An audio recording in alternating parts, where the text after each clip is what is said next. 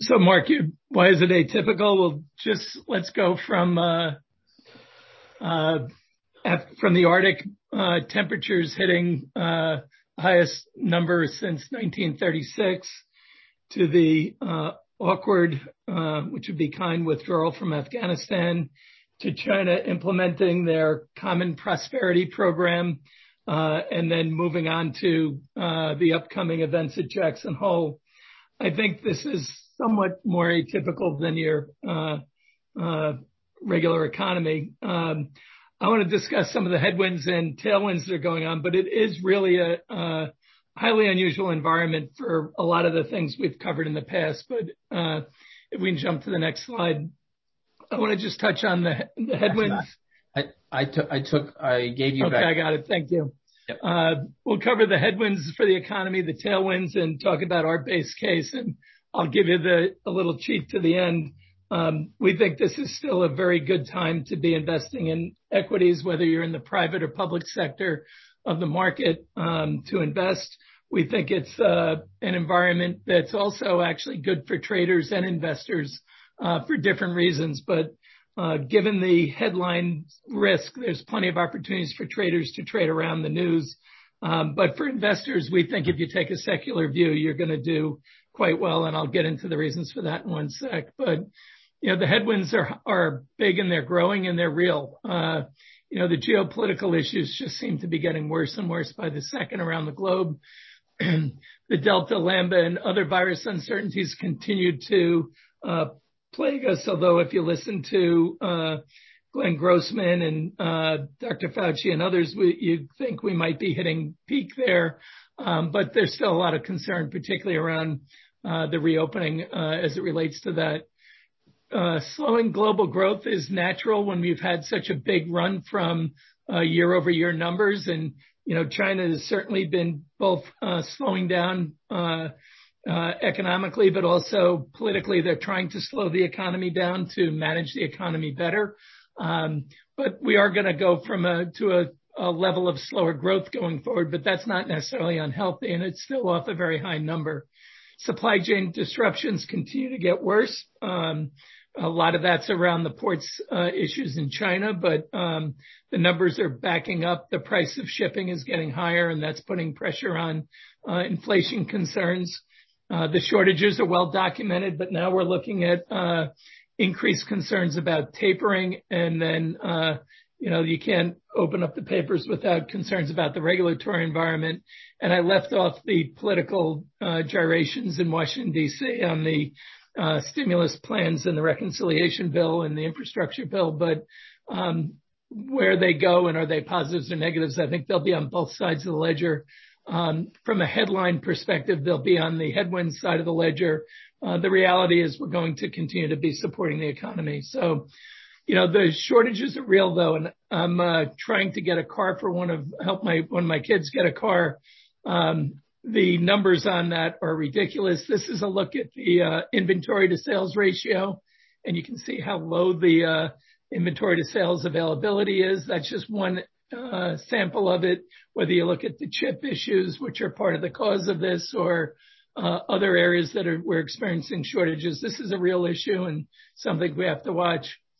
Inflation is one that's uh, really getting a lot of press right now, and we'll see what happens with uh, the Jackson Hole uh, comments from central bankers, but we have had some pretty intense short-term inflationary pressures. When you look at this chart, this is the market's expectations for the break-even inflation rates for five and 10-year periods, five being in the red, uh, uh, the 10-year in the blue.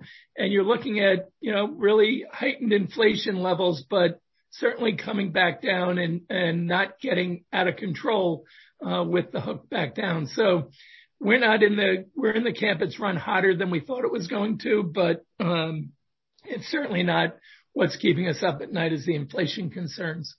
Um, the tailwinds are big, and I'm going to start with the monetary policy support with Jackson Hole coming up. There's a lot of discussion on tapering, and if we do start to taper, and when they make the announcement, keep in mind one monetary policy works on a lag effect anywhere between 12 and 18 months. And in the last year, we've put $4 trillion to work uh in terms of monetary policy initiatives. That's the balance sheet expansion. So that has to still work through the economy, and most of that is not. We've not seen the economic impact of that. If we start to taper from the current levels of around $120 billion a month, if they take it down by a third or even by a half, you're still looking at adding over $600 billion of stimulus over the next uh, 12 months. So to say we're uh we're tightening is really a stretch in our view uh, from that perspective. And that doesn't mean that rates will be moving up uh, anytime soon. They should move up to a higher level, but we don't think fear runaway inflation there. Inventory rebuilds are going to be a big driver of uh, the economic growth going forward. Just-in-time doesn't work anymore, and a more resilient inventory management system is gonna require us to get back to uh, just-in-time levels for some and then start the rebuild. That's gonna push things forward. We've talked about the record consumer net worth or consumers sitting on massive amounts of cash that are in excess savings. But business spendings and business startups continue to be on the rise, and then we're gonna get infrastructure spending, both the new bill, but the ongoing spending on the state and local government level. So just look at the CapEx number is massive and gonna continue to go up. That's a big driver for productivity improvements, which we think is gonna be one of the key elements of what goes on here. And uh, as we get more productive, you're going to see um, uh, better numbers for the economy. But you're also starting to see new business formation coming as well. So for a lot of the talk about people who aren't going back to their own old jobs, where are they gonna go? They're gonna go to some of these new businesses that are starting up and hoping they're getting into a better environment going forward. We think this new business formation is uh, really an interesting dynamic that's going on and not really talked about quite as much. And that has a lag effect, but that could drive the economy and uh, future growth forward because new businesses are where much of the employment or small businesses are where much of the employment comes in. So our base case is really to, we continue to focus on the six transformations I've talked about for the last nine months, 10 months. The monetary and fiscal, the political and geopolitical, the social and societal, which is a big is a big one, and we think what's going on in China there with uh, what Xi's trying to put forth with this common prosperity is something that's gonna impact businesses all over the world Uh, and investors all over the world. It's not gonna be isolated to China because it's gonna change how capital flows, uh, how capital will flow going forward. The world is swimming in liquidity and uh, new business startups are a reflection of that. CapEx is a reflection of that. Um, the buybacks that we're seeing continue to be a reflection of that. M&A activity is a reflection of that. The SPAC market, the private um, venture markets are all reflections of the massive amounts of liquidity that exists today. And even with tapering occurring, we don't think that's gonna dramatically change the reality of what's going on, which is we are swimming in liquidity right now. The Fed's not gonna tighten. They could start to taper, but that doesn't imply a rate increase anytime soon. Um, so we think that this is gonna be a period, not just the Fed, but other central banks around the world are going to be easing policy. There's discussions that China's going to be doing some easing because they're trying to manage a slowing a slowdown of their economy to ensure uh, social stability and redirection. They are gonna redirect capital capital, 'cause they want more evenness to uh, their economic growth. And they're also worried about the population, the masses getting disgruntled with the government. So uh President Xi is looking to be president for an extended period. Um, his goals and his views are going to push uh, their policy, and their policy is to keep the population happy. We think this is uh, part of the step for that is an easing of uh, monetary conditions out of China as well, probably reducing the reserve ratio requirement. Consumers, corporations, and governments are all spending to improve productivity right now. Uh, and we think that's gonna continue. They wanna be more productive, whether it's redesigning your home to work at home or for corporations to uh, manage to deal with uh, their rising costs to bring uh, costs down, or the government spending on infrastructure to make us a more productive society. Those are all elements that are gonna improve productivity, and that is critical when you have uh population growth uh slowing down. We remain positive on the outlook for corporate earnings uh in particular, and profits, but this is gonna be a highly selective market. You've heard me say before, you want to avoid the uh, really low multiple PE stocks and the really high PE stocks. We think they're both uh, in those positions for a reason, and it's gonna be hard to uh, for the low PE stocks to break out and for the high PE stocks to maintain their growth rates to have a more orderly uh, movement. Uh, but we don't think there are many choices for investors in the markets today. We think inflation stays muted, productivity increases will be significant as a result, which makes the equity markets a really good place. And for all the noise about the spend, prior to um, the latest uh, infrastructure uh, bipartisan infrastructure bill and the 3.5 trillion that's being proposed uh, by the administration in reconciliation, the Congressional Budget Office has figured out what the cumulative GDP will be for the U.S. Uh, between 2022 and 2031, and it's going to grow by $287 trillion cumulatively over that 10-year period. GDP is projected to hit 33 trillion at that time, up from 22.4 trillion today. The deficit is only projected to be around 900 billion at that time, coming down from the $3 uh, trillion that it is today. It's easy to get caught up in all the negatives and to be put off by the headline stuff. And if you're a trader, there are some real opportunities to make money in this environment. But if you're an investor and you invest in the secular themes, we think there's equally big opportunities to make money. And you can see that, and I'll give, just give a couple examples. I don't know if anyone saw Barron's this weekend, but they did an interesting thing on big tech. And they looked at Amazon, and they said the company is in three of the high growth businesses, online advertising, cloud computing, and transportation logistics, all areas that whether you're looking at the public or private sector, are big opportunities. Their cloud computing business alone did $100 billion.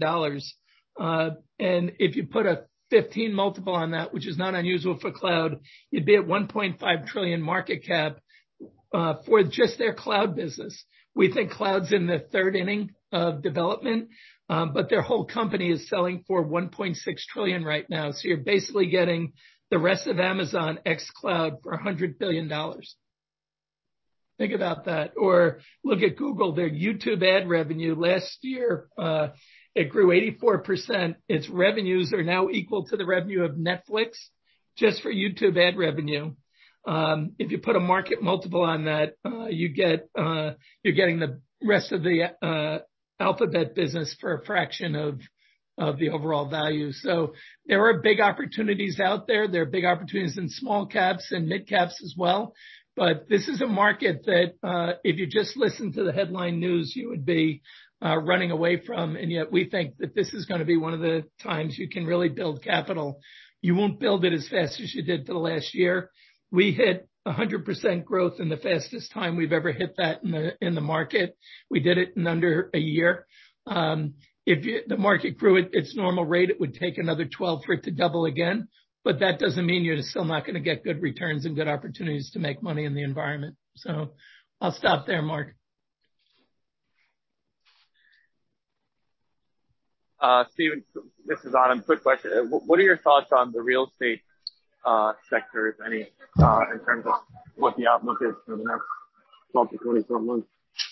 Uh, well, I think there's more than one real estate market. Um, so, you know, if you follow some of the smartest real estate investors and look at what they're doing, and Blackstone and Brookfield would be among the top in that area. They're going into the they're looking at logistics Uh, more than uh, most areas and, you know, they're dealing with that. Um, I think the residential market uh, continues to do quite well and should for a while. And you have a lot of shifts going on from uh, the the work from home that's going to change where people are living. So I think that's gonna be good for the residential market. Although prices are high, rates are gonna stay low. Um, I think the commercial one is a more difficult area uh, in the near term, but um, I think over the long term, uh, real estate's still gonna be uh, generally fine. There'll be transitions like there always are. Thanks. Other questions, comments? Stephen, as a person who is like, you know, a booster of the emerging Midwest region, this cumulative GDP growth. You know, as the Midwest, are we gonna get our share of this, or are there gonna be any, so to speak, disparities in how this growth is spread out around the country? If you understand the question. I do. Uh and I think you bring up a great point, which is one of the things that's gonna confound a lot of people is globally, the opportunities are gonna be. They're they're typically uneven. I think this is an environment where um the winners and losers are more exaggerated. And uh I've said that for most of the last year, that I think there are three types of inequality. There's country inequality, there's company inequality, and then there's individual inequalities. Um I don't think the benefits of this will will be even. I think you're gonna see in the U.S., to your question, the Midwest should be a bigger beneficiary because the uh climate problems are pushing uh a lot of people that way. Um, the coasts are getting very expensive, and you add to that the climate issues. And you know, we dodged a bullet with uh Henri uh this weekend on the uh, in the Long Island area. And uh, you know, I think that it does create a lot of worries for for people where they wanna live. So I think the Midwest is a natural uh beneficiary of it. When at the event in September, Nancy Lazar, who's been on this theme for a while, thinks that the reshoring of uh, and uh, onshoring of manufacturing will benefit the Midwest uh particularly well. I think there's a number of factors that are gonna drive capital that way. And there'll be winners and losers in that process, as there always are. You know, I saw Jonathan Dane. Jonathan, if you're on, since you're in the Midwest, do you have a, a view on that? Or Phil Kessler? I'm on, uh, but don't have much of a to add there. Phil? Well, you know me. I mean, I think this is uh, the Midwest is I don't know, it's benefiting from a lot of what, you know, I don't know I don't know the term you wanna use, but we spent a lot of years giving away uh, manufacturing base of the economy, and now you're seeing areas perk up that kind of both come in areas that were heavily manufactured, or if you look at areas like where we're at in Columbus, that never really got impacted by it. So you've had a bit of a white collar renaissance. And so when you look at things like location, access to capital and access to water, cheap energy, right? There's a there's a lot of opportunity here. So it's I don't, you know, I don't know if it's cyclical or if it's gonna stick, but um, certainly in the current environment, things are um, picking up precipitously. Yeah. I think what's gonna give a benefit is the uh, to recreate supply chains is not done in a short timeframe. They're very complex global supply chains that are set up. So that actually, to us, gives a longer uh, uh, timeframe for this cycle to occur. And we don't think you can force the transition, which gives it, I think, a longer lead time uh, to benefit the Midwest from. So I think that's gonna be an element of it. I think the other thing is the way the supply chains and logistics are changing. Um, companies wanna be where they can get to the greatest population in the shortest periods of time. Um and that uh, has to change because of moving from just in time to more resilient supply chains. So you really wanna have uh, even multiple sites for your supply chains as well as uh, access to the key markets in a faster way. And I think that's a lot of how people are looking at it, kind of, do you set up around the NFL cities or do you set up from the Midwest out um, to think about the big markets? And I think that's really uh, gonna be one of the changes. I think rebuilding our supply chains is gonna take a while, and that's gonna give a lot of legs to the opportunity for the Midwest. I totally agree with that, Steve. In fact, um, Intel just announced a big uh, um, cooperation with uh, the government on the microchip shortage.